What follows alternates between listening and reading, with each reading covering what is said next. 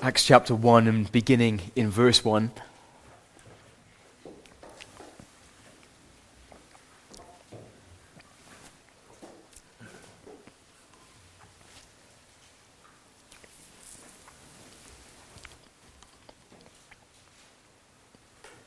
We read, In the first book, O Theophilus, I have dealt with all that Jesus began to do and teach until the day when he was taken up after he had given commands through the Holy Spirit to the apostles whom he had chosen.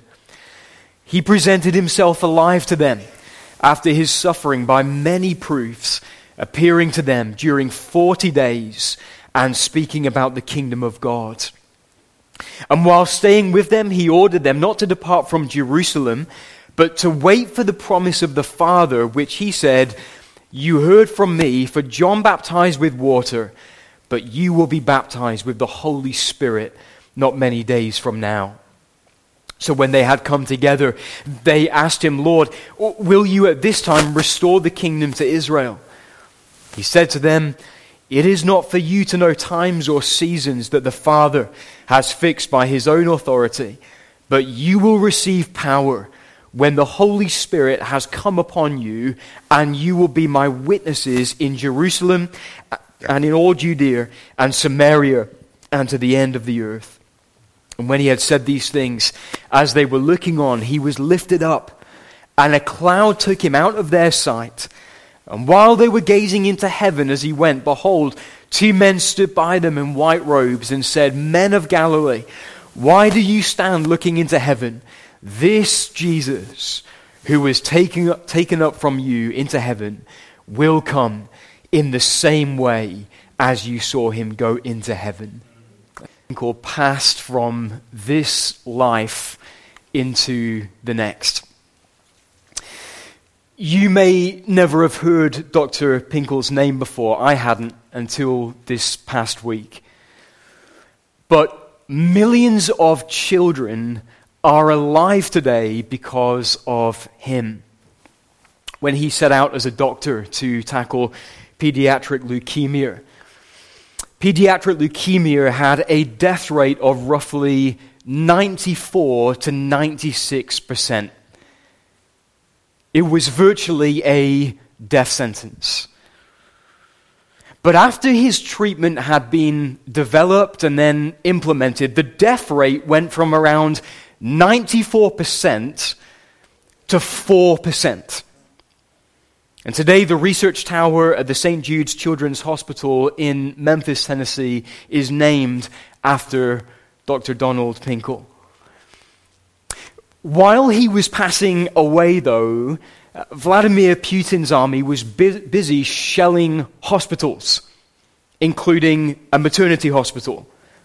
And with those two men and with those two events in mind, someone said this quote, over time, we are remembered by what we do, whether Putin or Pinkel. Why? Because something of ourselves always bleeds into what we do and into our actions. We, we cannot separate who we are from what we do. We can't separate our identities from our actions or our acts in the world. This morning, we begin a series of messages in the book of Acts written around 62 AD, the sequel to the Gospel of Luke, written by Luke the Doctor. And although the book of Acts is often referred to as the Acts of the Apostles, a better name for this book would be the Acts of Jesus by the Spirit through the apostles, even though that is one serious mouthful for us all. But look back at the way Luke sets up Acts for us again. Look at verse 1 with me. In the first book, so that's the Gospel of Luke, O Theophilus, Theophilus likely being a recent convert to Jesus, his name means lover of God or friend of God. I have dealt with all that Jesus began to do and teach. Verse 2 Until the day when he was taken up, after he had given commands through the Holy Spirit to the apostles whom he had chosen. Apostle meaning sent one or ambassador or envoy. Verse 3 He presented himself alive to them after his suffering by many proofs, appearing to them during 40 days and speaking about the kingdom of God. And so the, the Gospel of Luke tells us what Jesus began to do. The book of Acts tells us what Jesus continued to do by the Holy Spirit through the apostles in the early church. And so, since our identities bleed into our actions, the book of Acts opens for us a window into the soul of Jesus Christ. Why are we studying the book of Acts? Reason number one, we need to see more of Jesus Christ. Who is Jesus? What is Jesus like? Well, read the book of Acts, see the way he acted through the apostles, and discover for yourself that he is awesome, that he's kind, that he is mighty to save, that he is loving, unstoppable, gentle, sovereign, Lord, liberator, Messiah, Christ, King, and God. Before we get carried away with that, though, let's face up to the challenge that this presents us with. Because if that's who Jesus showed himself to be through the acts of the apostles, then the question for us is is that, ha- is that who Jesus is showing himself to be through us? And through our acts and through our deeds in the world. Now, no, we are not apostles. We have not seen Jesus alive with our eyes. And I won't be writing any new books of the Bible. And if I ever do, it's time to kick me out of this church. And as we work our way through Acts, we're going to encounter all sorts of apostolic responsibilities that we have nothing to do with today. But as we work our way through Acts, there should be something in all of us saying, Lord Jesus, Reveal your identity through me. Lord Jesus, show yourself to be awesome in my life. Show yourself to be loving.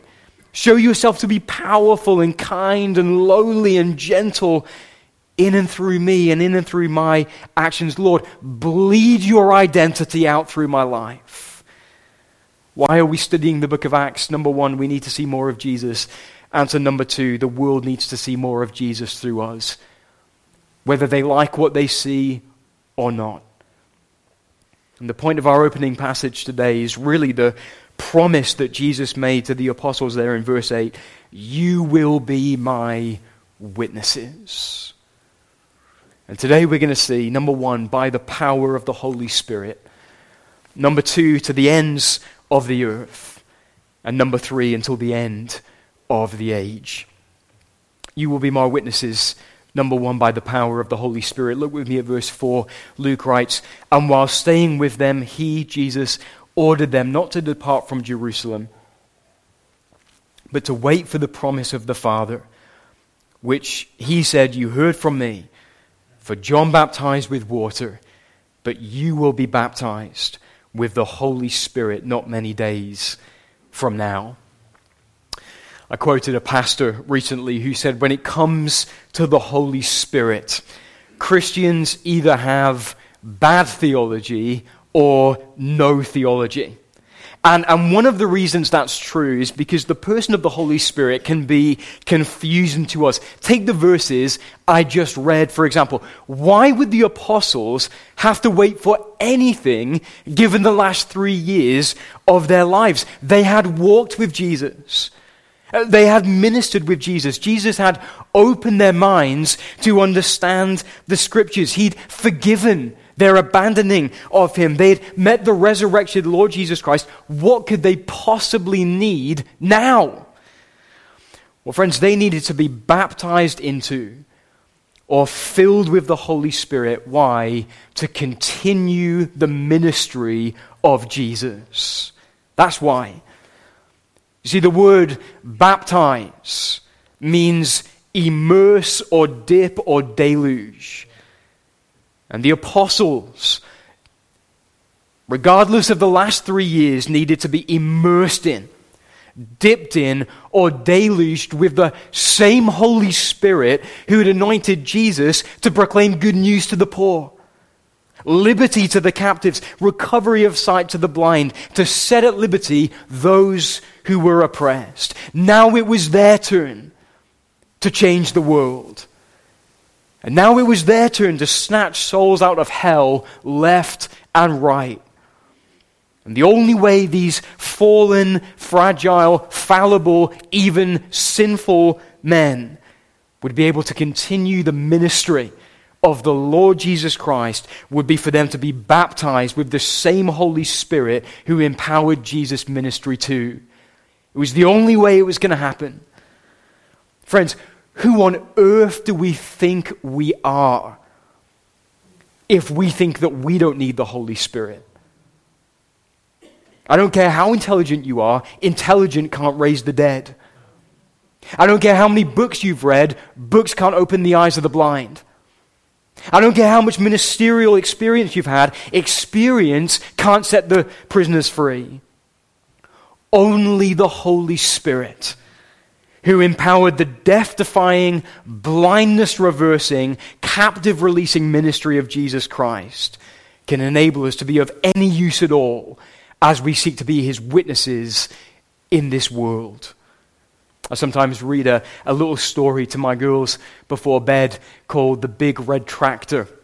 And the Big Red Tractor is about these village people who show up to this field every day during plowing season and they spend their days pushing the tractor. So some of them pull it from the front, others of them push it from behind. But one night, Farmer Dave finds the instruction book and the instruction book says that the tractor should be able to plow the field itself. And so he finds the key, turns on the ignition, and when everyone is fast asleep, he plows the field in an entire night. And the author breaks it all down for us when he says the tractor represents the church. He says, so much of church today is human effort, human ingenuity, us trying to push things along so we get the, the most gifted speakers, the best orators, the musicians, the dancers to perform, and, and business planners to, to put together business strategies for the church. But he says, when you read the Bible, the true church had a movement of its own because it's powered by the Holy Spirit, which is a lot for my girls to take in five minutes before bed. But how can we experience more of the Spirit's enabling? In our lives. Friends, here is the answer, and I need you to get this one. By doing the things that necessitate the Spirit's power. Here's what I mean. When we seek to be witnesses for Jesus, we quickly come to the realization that we are in need of a power that exceeds anything that we have in and of ourselves. A preacher recently once said, What's the point of receiving the Comforter if you're already comfortable? What is the point in receiving the helper if you don't need any help? Because we can drive our own cars to work. I can't, mine got smashed in recently. Uh, we, can, we, can, we can do our own food shopping. We can go about our lives, but when we seek to be effective witnesses for Jesus, we are confronted with the reality that we can't do it. And that more is needed.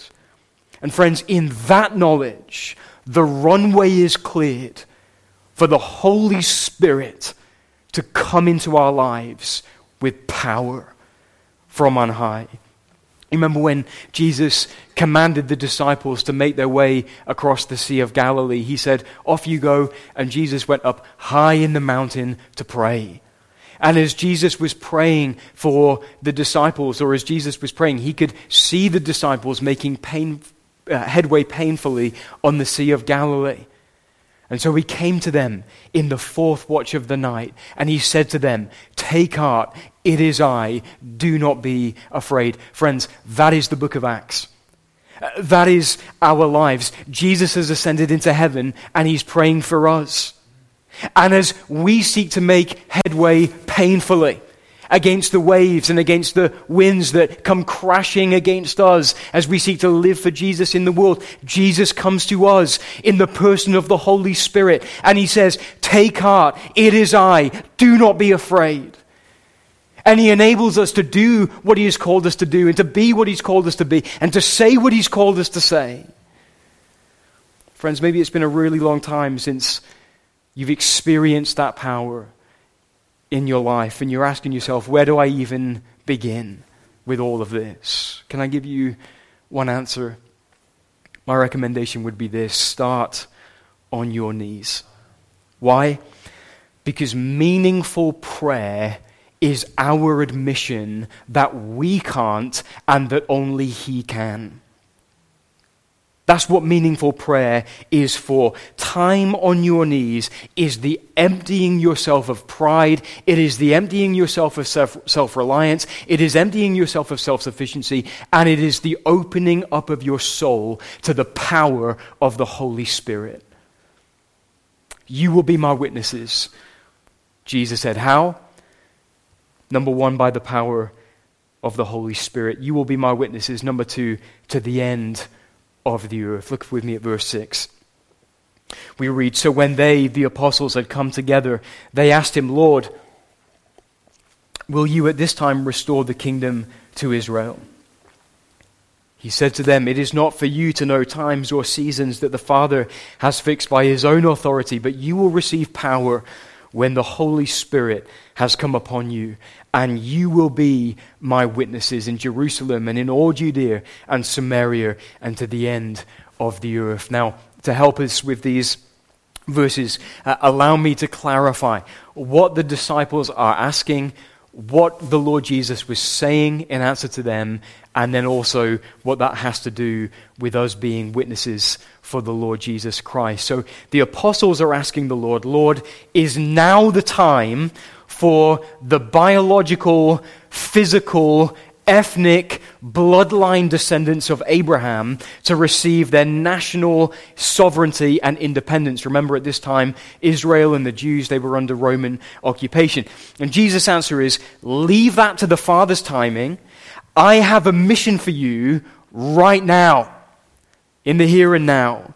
A mission that is global, not national, Jerusalem, Judea, Samaria, to the ends of the earth, and is spiritual, not political.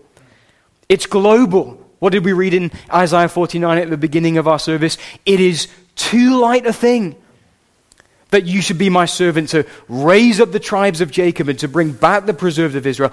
I will make you as a light for the what? For the nations.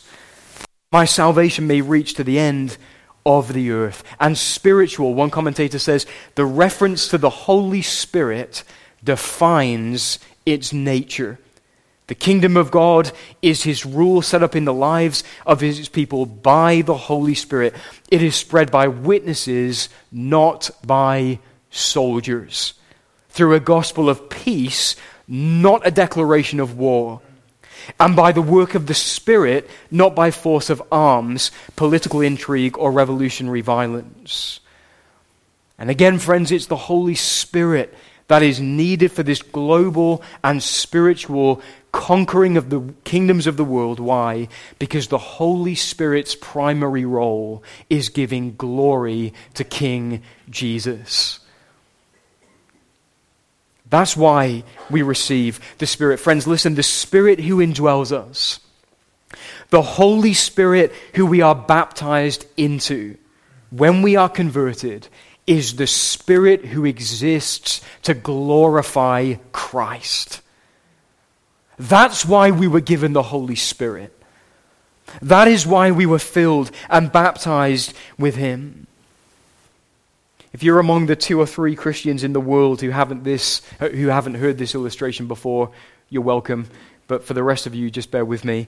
Some years ago now, J.I. Packer wrote, I remember walking to a church one winter evening to preach on Jesus' words, He, the Holy Spirit, shall glorify me. Seeing the building floodlit as I turned a corner, I realized that this was, the ex- this was exactly the illustration my message needed. When floodlighting is well done, the floodlights are so placed that you don't see them. You are not, in fact, supposed to see where the light is coming from. What you are meant to see is just the building on which the floodlights are trained. The intended effect is to make it visible when otherwise it would not be seen for the darkness, and to maximize its dignity by throwing all its details into relief so that you see it properly. This, Packer writes, perfectly illustrates the Spirit's role.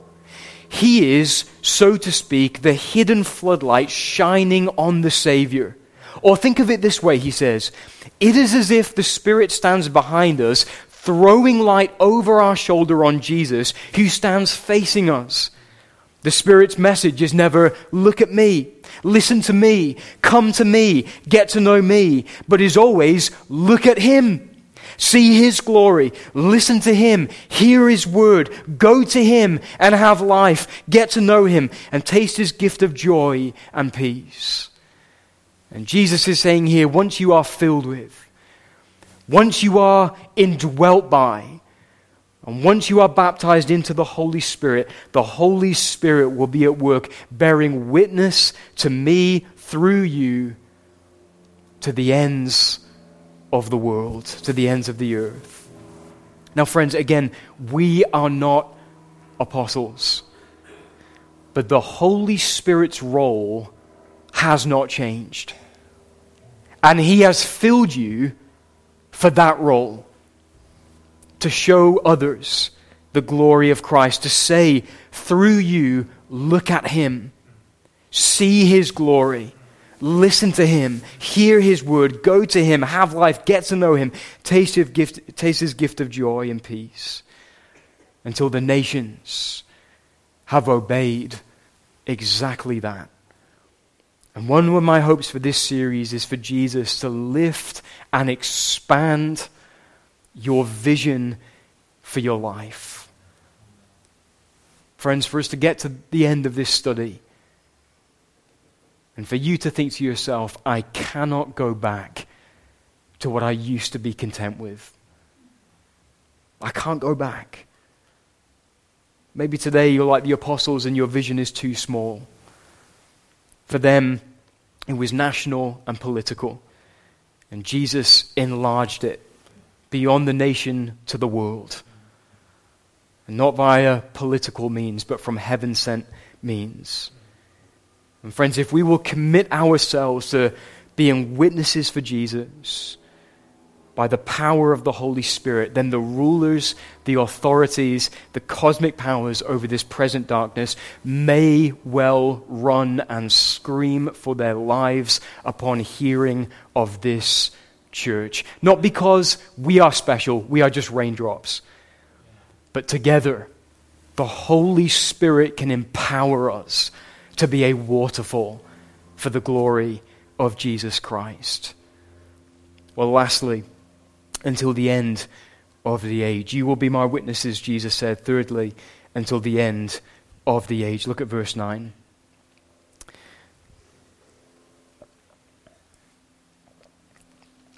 And when he had said these things, as they were looking on, he was lifted up, and a cloud took him out of their sight.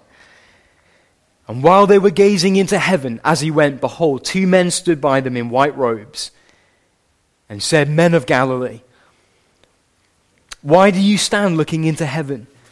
This Jesus, who was taken up from you into heaven, will come in the same way as you saw him go into heaven. Well, friends, no doubt if we had been there and witnessed this very moment, we too would have been those gazing off into heaven with our jaws firmly placed on the ground. Amazed. Today, though, we hear that word cloud and we don't think of very much. Clouds are basically nothing to us. But in the Bible, clouds symbolized the very presence of God. You remember it was a, a cloud that enveloped Peter and James and John as Jesus was transfigured before them. And what did they do? Well, they fell face down. They hit the ground And it was a cloud that wrapped Mount Sinai in smoke as the trumpet blast terrified the Israelites and they withdrew and God spoke and God delivered the law. And here was the cloud that would be, quote, the chariot of his going as it will be of his coming, as one writer said.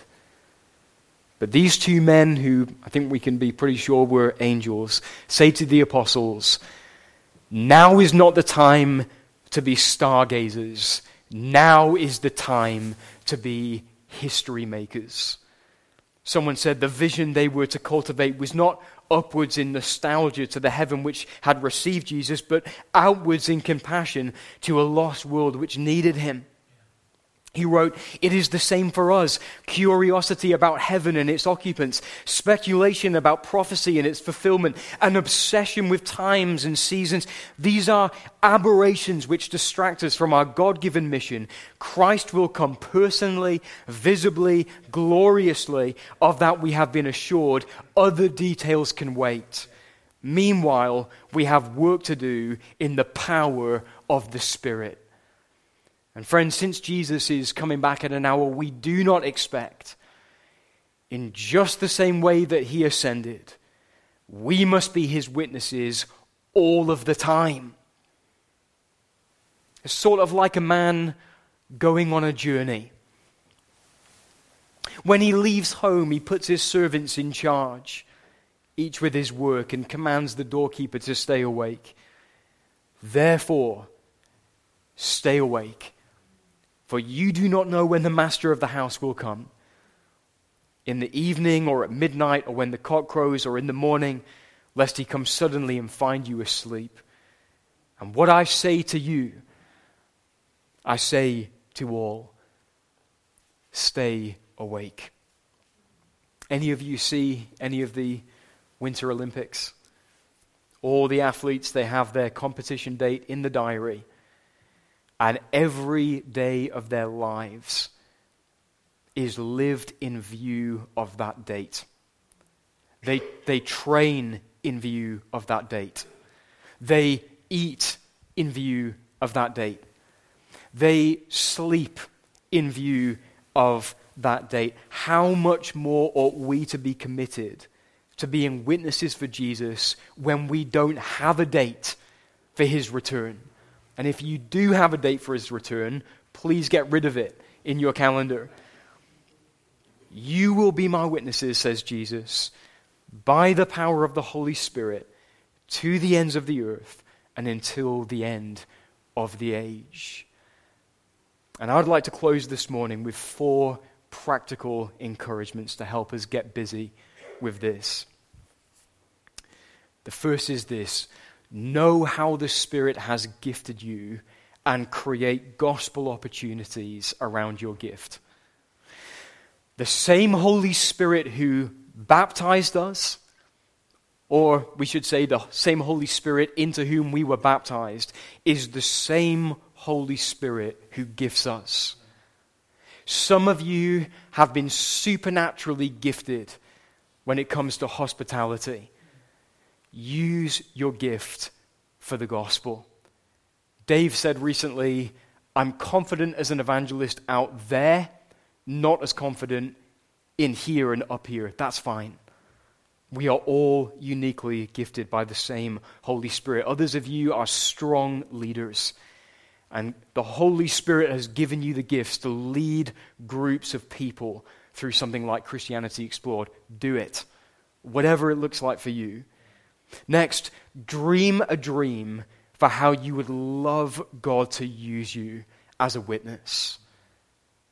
Do, do you know how you would love for God to use you as a witness for Jesus? I know our plans are not often God's plans, but very often God's plans are greater and more exciting and more wonderful than anything we could hope, dream, or imagine. And so dream a dream as to what he might do through you. Next, schedule evangelism into your life. If you leave it to chance, it will not happen.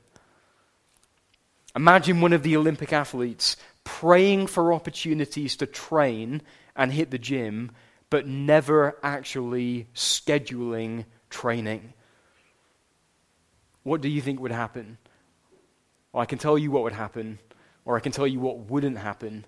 They wouldn't win any of the competitions.